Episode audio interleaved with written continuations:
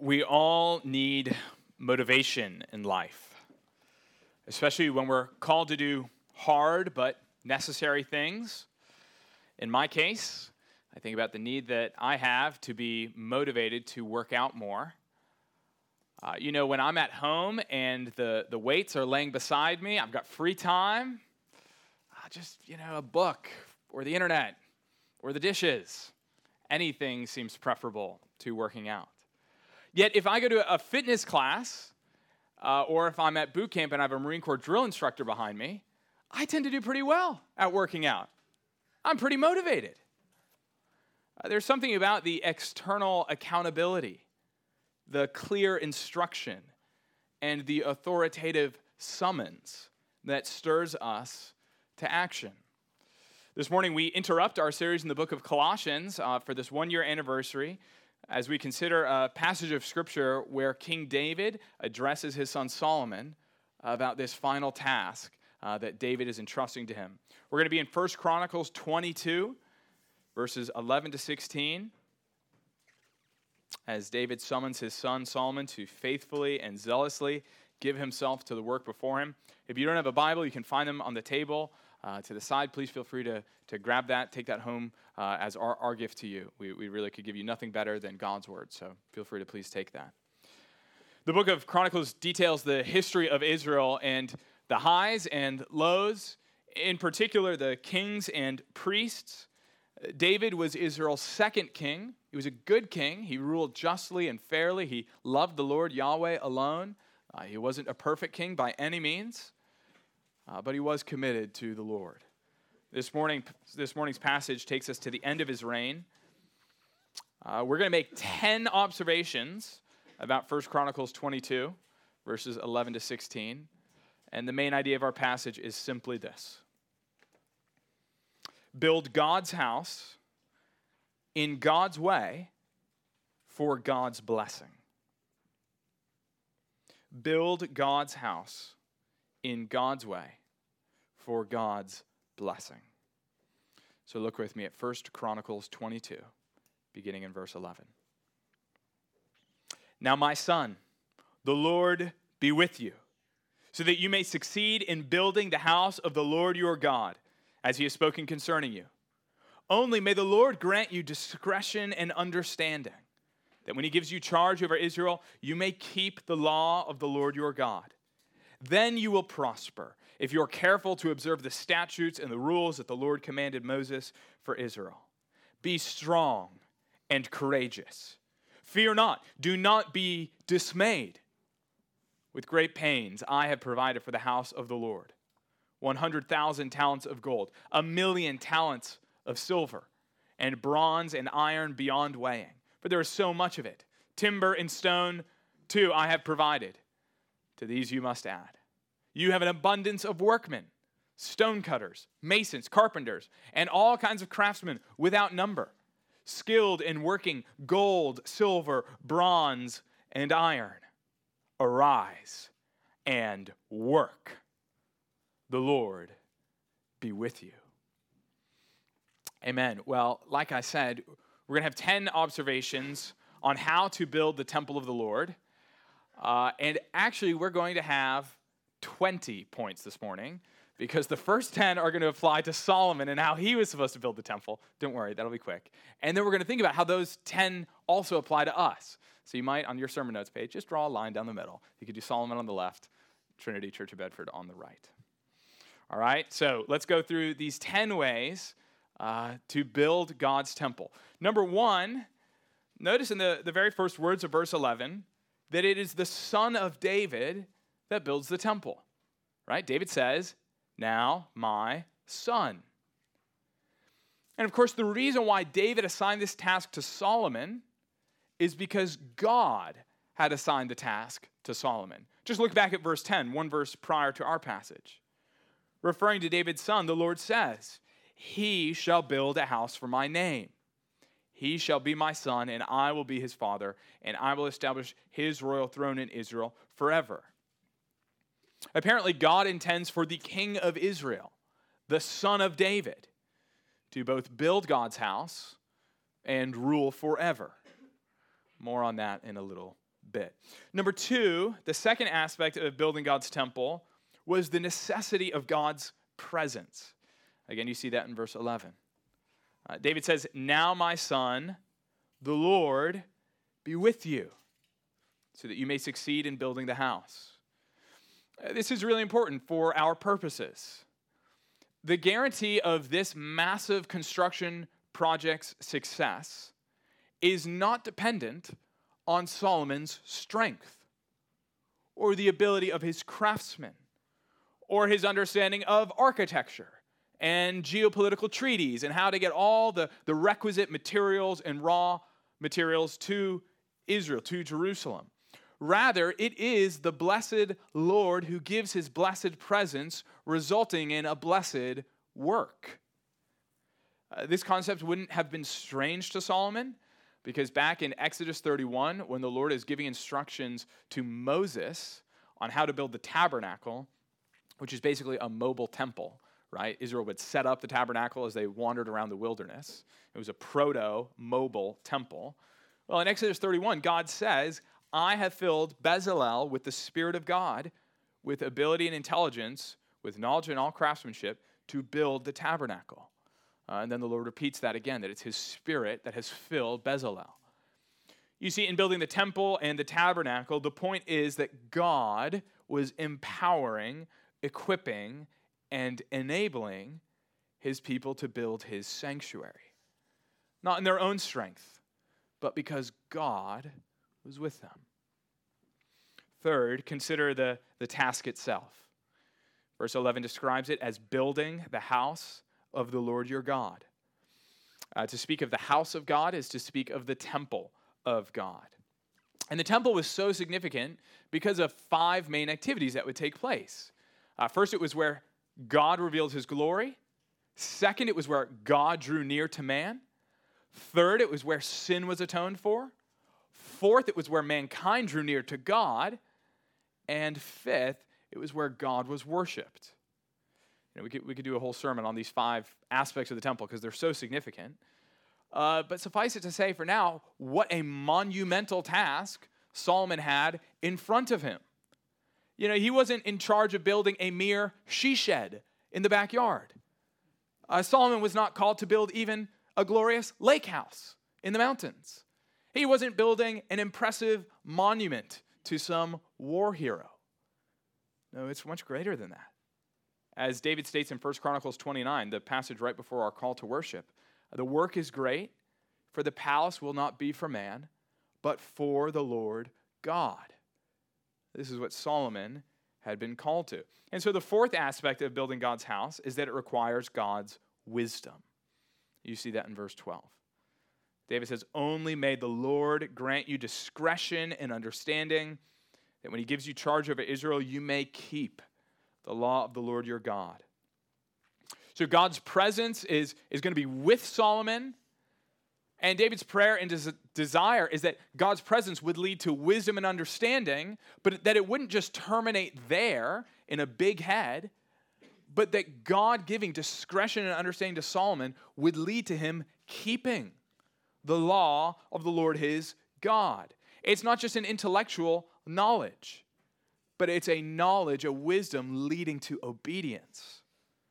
Right? I mean, how should Solomon lead these thousands of people under him? Uh, how could he acquire the materials necessary? How should he handle disobedience or laziness? Uh, when should he call the workers to double time and when to rest? How would he examine his own heart and his own motives as Solomon builds this magnificent temple? Solomon required wisdom from God uh, to have the right priorities, to understand the world around him, to understand his own heart to know what righteousness required, on how best to withstand his enemies, how to encourage and motivate the people. Uh, in thousands of ways, Solomon needed God's wisdom so that he would obey. Because, fifth, obedience leads to success. You see that in the first half of verse 13. Look there. David says, Then you will prosper if you are careful to observe the statutes and the rules that the Lord commanded Moses for Israel. That word prosper is the same word as in verse 11, where David prayed that the Lord be with you so that you may succeed or prosper. It's the same exact word. And so you might say, well, well, Scott, which is it? Does God's presence lead to success? Or does obedience lead to success? David, is it God's presence that leads to this prospering of the work, or is it their obeying? Make up your mind, David. And of course, the answer is both. God's presence is what leads his people to obey.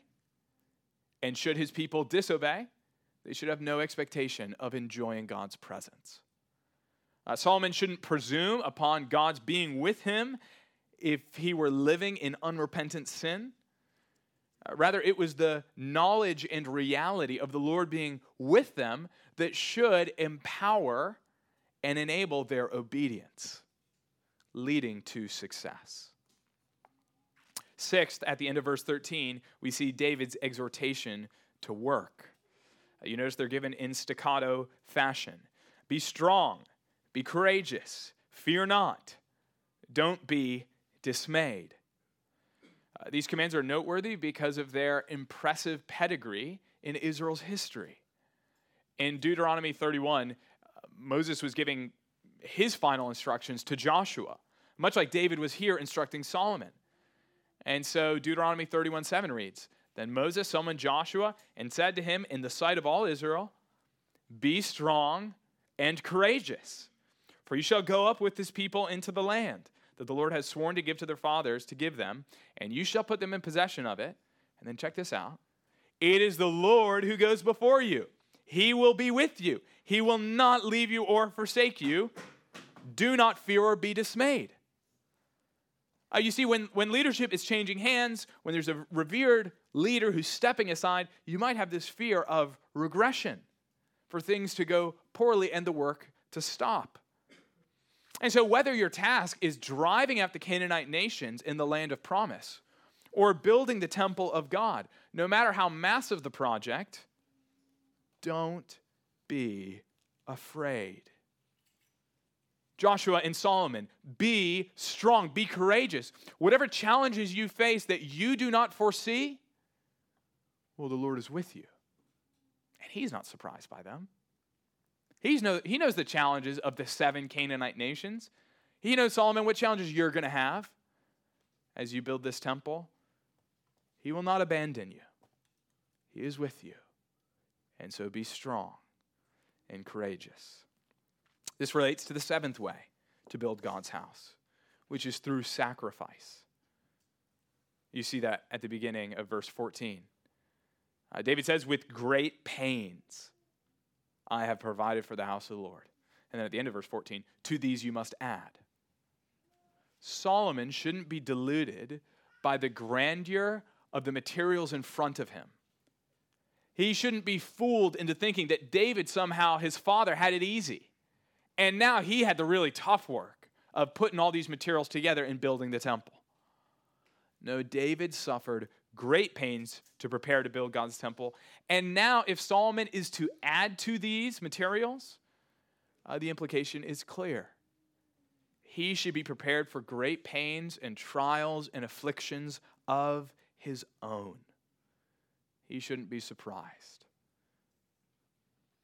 Eighth, we see that materials, physical materials, are provided for the work.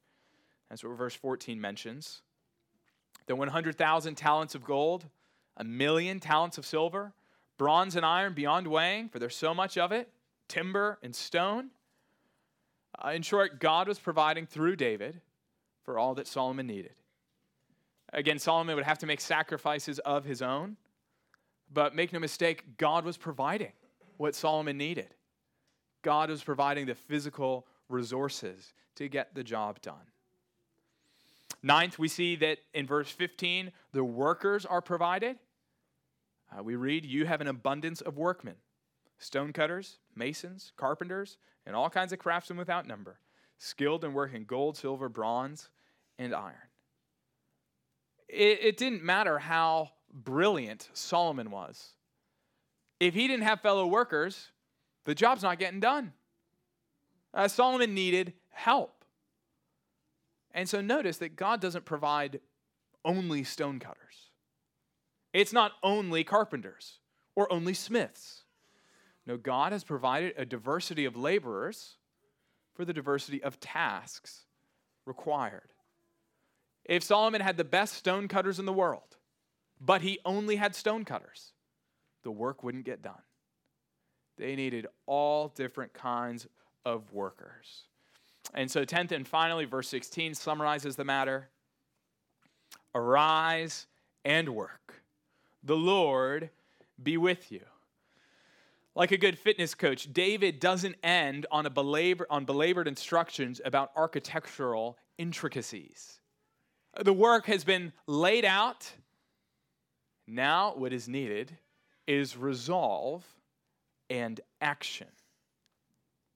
So far from the Lord being with Solomon, precluding his work, the Lord being with Solomon rather blesses and enables Solomon's labors. Uh, Solomon's working and God's presence are like the two wings on a plane, right? So if, if Solomon worked, or let's just go with if, if God's presence was there, but Solomon wasn't working, temple wasn't going to get built. Conversely, if Solomon worked, but the Lord was not with him, temple's still not going to get built. Because you remember what Solomon states in Psalm 127? Unless the Lord builds the house, the laborers build in vain. Solomon took this to heart. He realized that his only hope was if the Lord would build the house. This is the task that King David gave to his son Solomon, what the Lord called Solomon to do. What's the task that you and I have been assigned as we've been considering in our service so far? Uh, now, the temple of God is not a physical building on Mount Zion in Jerusalem. Instead, it is the church, as we read about in 1 Corinthians 3 and in Ephesians 2. We are God's temple.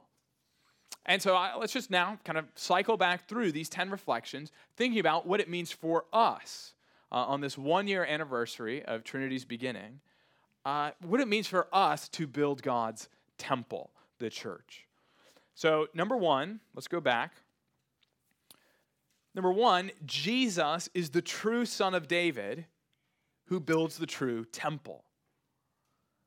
So, so that 1 Corinthians 3 and Ephesians 2 passage, uh, at times we've been considering how you and I, we are God's temple, but the plot line, the story of the Bible, doesn't just go from tabernacle in the wilderness, tent on Mount Zion, immediately to the church.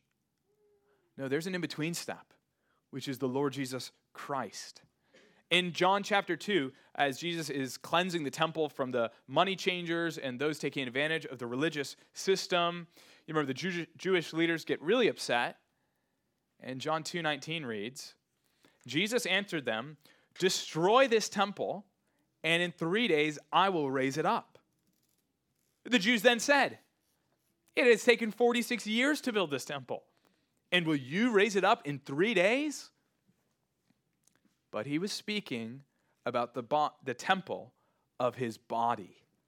When therefore he was raised from the dead, his disciples remember what he had said. Okay, so now, after Jesus' resurrection, he and his body is the new temple of God. It is his soma, his body. Uh, just because think about what we've been reading in Colossians. In chapter 1, we read, For in him all the fullness of God was pleased to dwell. Or in Colossians 2 9, For in Christ the, full, the whole fullness of deity dwells bodily.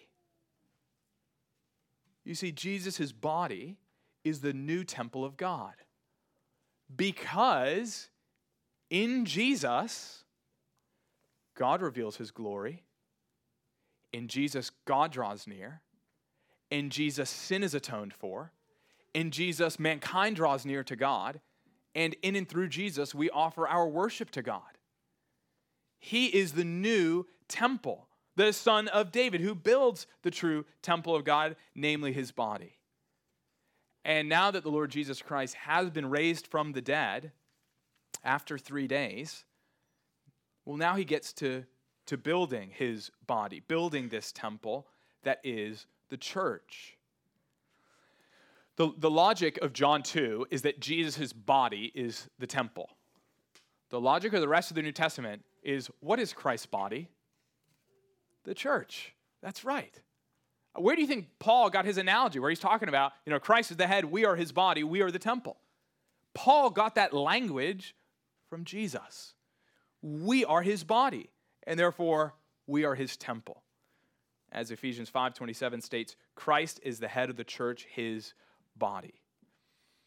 So Christian, it is precisely because you have been united to Christ, you the fact that you are united to his body, that what becomes true of his body, that it's the temple of God, becomes true of you, becomes true of us. In Christ, the church becomes God's temple. And thus, not only is Jesus the son of David who builds the temple through his bodily resurrection, but he builds God's temple as he builds this church and every church, the universal church. Brothers and sisters, what does this mean practically? Uh, it means that any growth that God does in our midst, any conforming us to the image of Christ, any sanctifying us by his Spirit, any service that we render to one another, any living stones that are added to, to this temple, any good that is done here, where Christ's global or local body, any upbuilding that occurs, it is through Christ. Uh, he is the son of David who builds the temple. And so make no mistake, our labor for the church, our labor, for God's temple, is only a derivative work. Because in Matthew 16, Jesus said, I will build my church. And so we get to work under him, and all glory belongs to him. How are we supposed to go about building this new temple of God, Christ's body here on earth? Uh, that's what these next nine points are, are more about. Number two, God's presence is required. For us, right? If the Lord's presence was Solomon's hope and confidence, it must be for us as well. The fact that the triune God is with us. Uh, this is what's been promised to us.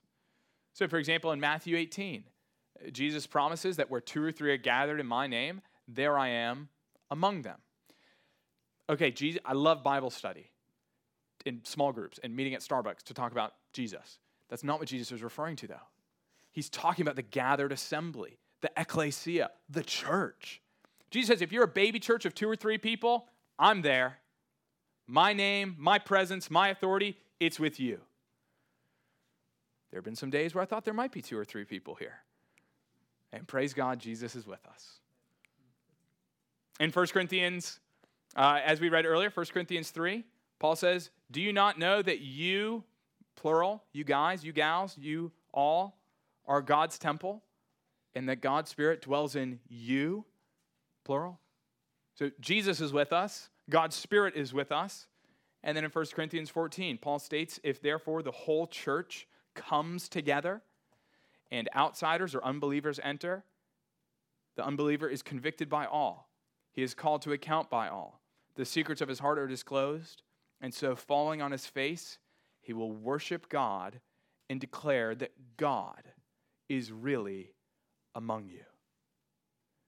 Brothers and sisters, it is an amazing thing that God is with us. The triune God, right now, every week as we gather is with us in a special way. Because we gather under Christ's name, under his banner, with his authority. And his presence beckons us to the throne of grace. That's what makes this time so special in the life of the church. Uh, because this time has been specifically set aside by the Lord for us to gather under his name. Uh, the point isn't that we should expect levitating chairs or anything incredibly miraculous to occur, uh, anything visibly miraculous, but that in the reading of God's word, in the praying, in the singing, and especially the preaching of God's word, God draws near to us and we to him, all through the work of Christ. So if we're to have success in building this church, it is only because God's presence is with us. The third thing we see uh, is that the work itself is building God's temple. Again, to, to look at the words of 1 Chronicles 22, verse 11 The Lord be with you, so that you may succeed in building the house of the Lord your God. Uh, again, we need God's presence to build God's house. What makes the church successful is God's presence and God's spirit because our task is a spiritual task. Uh, put another way, if our task was merely raising money, well, anyone can do that. You don't need the Spirit to do that. If you want to begin an impressive startup organization, lots of entrepreneurs do that. Uh, if you want to help people accomplish moral reform in their lives, you can find a book or a group that, that helps with that. If you like singing, go to Fenway Park for the seventh inning stretch. Uh, there are social and political groups, if that's what you like. But, beloved, only God's Spirit can bring dead sinners to new life. It is only as we behold the glory of the Lord that we are transformed from one degree of glory to the next. So, if we don't see God's face, no transformation will occur. We need God to be here. We need God's work to do, word to do the work. Let me give you the opposite of what I mean. Uh, this is from one church growth consultant. Put it this way, and your jaw is going to be on the floor and you hear it because it's outlandish. This church growth expert said Back in Jerusalem, when the church started, God performed a miracle there on the day of Pentecost. They didn't have the benefits of buttons and media. So God had to do a little supernatural work there. But today, with our technology, we have available to us the opportunity to create the same kinds of interest in a secular society. Yeah, we don't need God's Spirit. We have marketing. It is wild. It is absolutely wild. Brothers and sisters, like this, we should, this should shut down if God's Spirit is not among us. We don't want to rely on marketing or charisma or humor or anything else. Our work is a spiritual work, and so we require God's Holy Spirit. Fourth, like Solomon, we look to God to grant us discretion and understanding in the labor. We need God's wisdom to walk in God's ways. Uh, because the world, the flesh, and the devil are happy to distract us and lead us astray. And we need God's wisdom to know what obedience looks like in the local church. We need God's guidance as we think through elders and deacons, as we think through members and preaching about what it means to love one another and pursue and sharing the gospel in our communities. Uh, we need wisdom about knowing how to speak the truth in love to our transgender neighbors. We need God's understanding to help us confront a brother or sister dabbling in sin. We need God's truth to help us discern what hills to die on and when to let love cover a multitude of sins. And so much of life in the local church, uh, I can't tell you how much of elder meetings, the, the one elder meeting we've had, but the other elder meetings I've been a part of, uh, it's just asking for wisdom from God. Saying, God, we don't know what to do, but you do command us to ask for wisdom when we need it. So we're coming before you and we're asking. I, th- I do think that's especially pertinent because you notice that wisdom was necessary for Solomon when God gives you charge over Israel. Uh, the point was that in leadership, people are counting on you. Your decisions impact a lot of lives. And so, brothers and sisters, one of the ways that you can build up this church is by praying for Mark and Dave and myself. uh, praying that God would give us wisdom. Pray that our minds would be renewed according to the Word of God. I pray that we would love the things that God loves and hate the things that God hates. That we would know how best to lead and love and serve this congregation. The fifth way that we are to work in building God's temple uh, is found in verse 13, where we see that we will succeed and prosper if we are careful to obey God's statutes and rules. Simply put, it will do us no eternal good. It will glorify God in no way. It will be loving to no neighbor if we try to cover our disobedience with apparent success. It doesn't matter how large the membership rolls grow at this church or how many dollars are coming in. If we are not committed to obeying God's word and living it out, any supposed success will be empty. Uh, in that sense, the relative success of this church and every church will not be apparent until the last day. That's, that's kind of what 1 Corinthians 3 was talking about, where Paul's talking about, hey, you can build with these different labors, uh, these different, um, la- uh, not labors, uh, materials. Thank you. Yeah, you, you can build with these precious stones. On the last day, you're going to get commended for building with that. Or you can build with hay and straw and wood, which won't survive on the last day. So, as a church, any success that we have has to be running in parallel to obedience.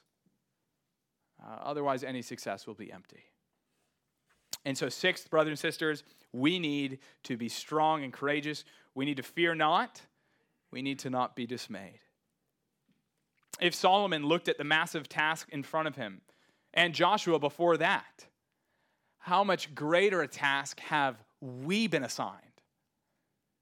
You know, Joshua was to conquer the promised land, seven nations, bring them under submission to the word of God.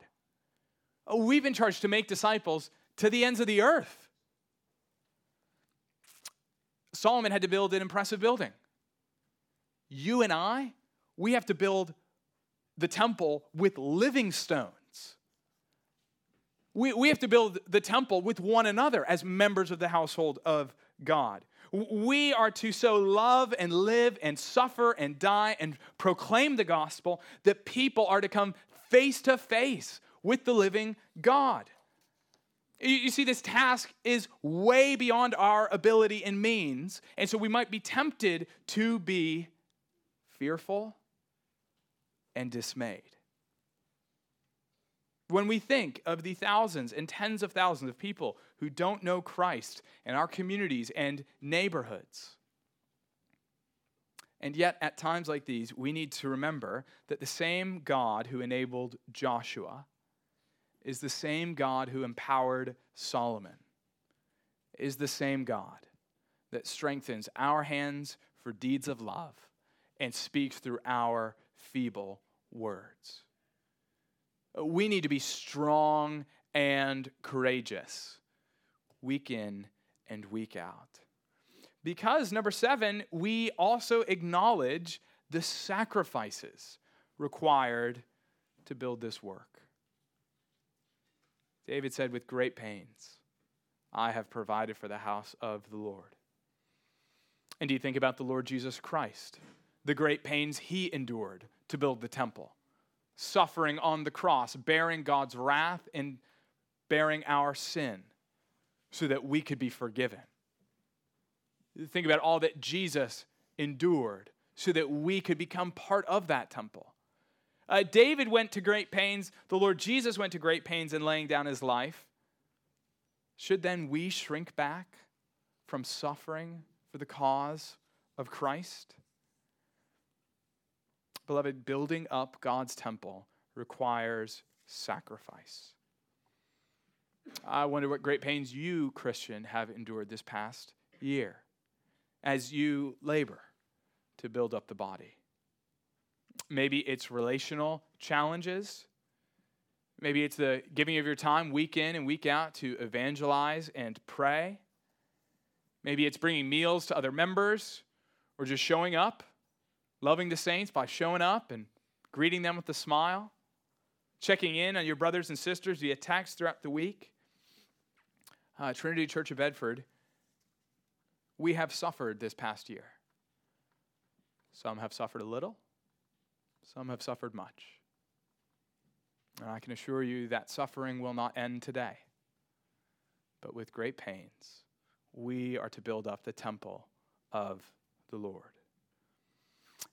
And I think that's why David says, don't be afraid. Yeah, there, there is suffering, but the Lord is with you. So don't be afraid. The afflictions, they are light and momentary. They don't always feel that way, but that's what they are compared to the glory that is about to be revealed. Brothers and sisters, let's keep trusting the Lord. Keep serving Christ. Keep serving one another, knowing that in the Lord our labor is not in vain. The eighth way that we build God's house is through the provision of all the materials required. In verse 14, David is mainly talking about the financial provision for the work. And so, of course, we, we do praise God for Hope Fellowship Church and Beacon Community Church and Cambridge and Belmont that have helped us get started. Uh, we praise God for the brothers and sisters, the churches across the country that have given financially to, to help us get going.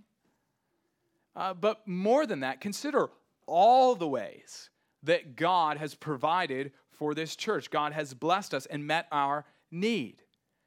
Uh, praise God for Bible translators who translated the Bible into English. You know, Mark prayed for what was the name of the group? The Buduma. They don't have a Bible in their language. How are you going to have a church with no Bible? Brothers sisters, praise God, we have Bibles. What a gift to be able to read God's word in our own mother tongue, to be able to understand it. Praise God for good theological books and commentaries and resources. So Abby and Holly can lead a Wednesday night book club. So Jesse and Dave can get together and edify one another. So we can hand them out on Sunday nights. Uh, praise God for Faye Russo and Dawn and Barbara and Rick and the provision of this space. Praise God for the freedoms we enjoy that we can gather unmolested and unafraid of violence or harm. Uh, praise God for the Nancy Guthrie conference on how to study the Bible for ladies. Praise God for the parenting conference coming up. Praise God for Lutheran Church of the Savior and their provision. Praise, I mean, just God has met all our needs. He has provided all that we could ask for. And that includes, number nine, all the workers for the task. Solomon wasn't able to build this temple on his own. He needed a diverse crew to get the job done. And so it is here.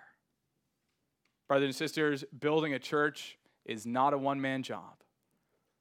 I cannot tell you how encouraging and gratifying it is for me as one of your pastors to consider all of the amazing ways that God has gifted this body to build up the body to serve one another.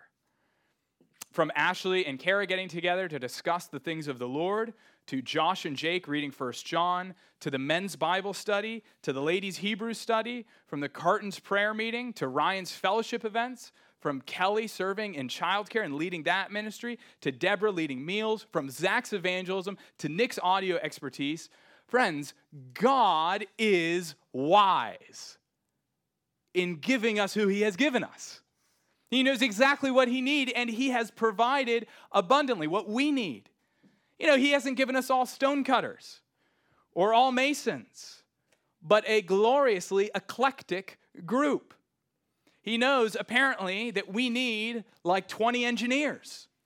Uh, he knows that we need young and old, men and women, introverts and extroverts, different backgrounds, different ethnicities, different strengths, but a common goal building up the body of Christ, building God's temple. Where would we be without Larry's zeal for evangelism or Margaret's warmth and tenderness? Wasn't it Wise of God to bring us Dave to lead music and Kara to serve as clerk. Uh, praise God for Dan's steadfastness and reliability. What a gift Jonathan and Becca have been to this congregation and the young people here. Uh, I could just go around. Let me just say, members of Trinity Church of Bedford, what a joy it is during the week as I'm reading my Bible and praying through the directory. I just see your faces. Give thanks to God for you. Give thanks to God for the ways that you bless and serve me and this body. Uh, and, and if you're, you're not a member of Trinity Church of Bedford, let me just, as a small plug, say, you know, one reason to potentially join this church, uh, not the only reason, and probably not even the most important reason, but one reason to join this church would be to raise your hand and say, hey, I want to get to work. Hey, put, put me in the game, coach. How, how can I help? Who can I pray for? Who can I disciple? How can I evangelize or counsel or sing or weep and comfort? How can I get to work in building up the body? You know, the irony is that the, the stonecutters and masons of Solomon's day were only doing work on the temple. But as members of Christ's body, as living stones, we come to church, we come to the gathering to both work and be worked on right? We don't come just to give or just to get. Uh, we give grace and we get grace. The body builds itself up in love and holiness. If you want to think more about this, uh, come to Lutheran Church of the Savior tonight at 5 p.m. And Mark will help us think through what it means to be members of the one body of Christ. And so finally, we come to our 10th, that is our 20th point in verse 16 when David tells Solomon, Arise and work. The Lord be with you. Brothers and sisters, with man, our task is impossible. Sinners are spiritually dead, and there is nothing that your words or mine can do about it. On our own, we are powerless. Yet with God, all things are possible I think that's the reason why Jesus ended his earthly ministry the way he did. You remember Matthew 28?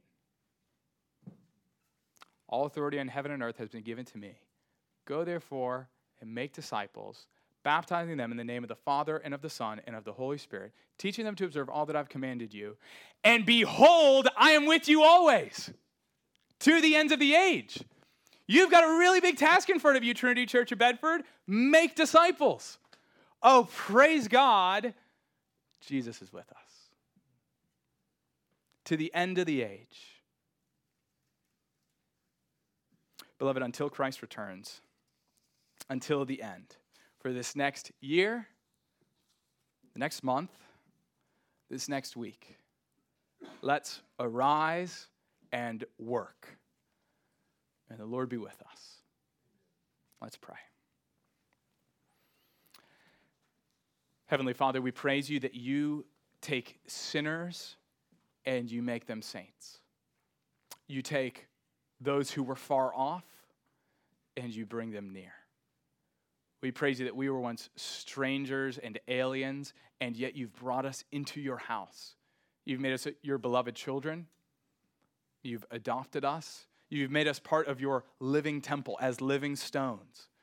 We pray that there, if there are any here young or old, who have not trusted in Christ for the forgiveness of their sins, that they would do so. And they would join us in this great work, this great task which you have entrusted to us. Heavenly Father, we pray especially for this next year. Lord, would you cause us to depend upon you, upon your spirit, your word, your presence doing the work. May we not rely on anything in ourselves, but solely upon your grace. Would you empower us for this work? Would you cause us to be strong and courageous when we are fearful and dismayed? Would you bring brothers and sisters to encourage us and exhort us to continue in the work, to not grow weary in the work? We pray that you'd send the Lord Jesus back soon, that we would rest from our labors, that we would be with you face to face. We pray that all glory would be to Christ. We pray this in his name. Amen. Well, friends, we conclude our time today by singing on page 15, All Glory Be to Christ. And you notice that first line Should nothing of our efforts stand, no legacy survive, unless the Lord raise the house, in vain its builders strive. Let's sing tomorrow in confidence. Let's sing together now in confidence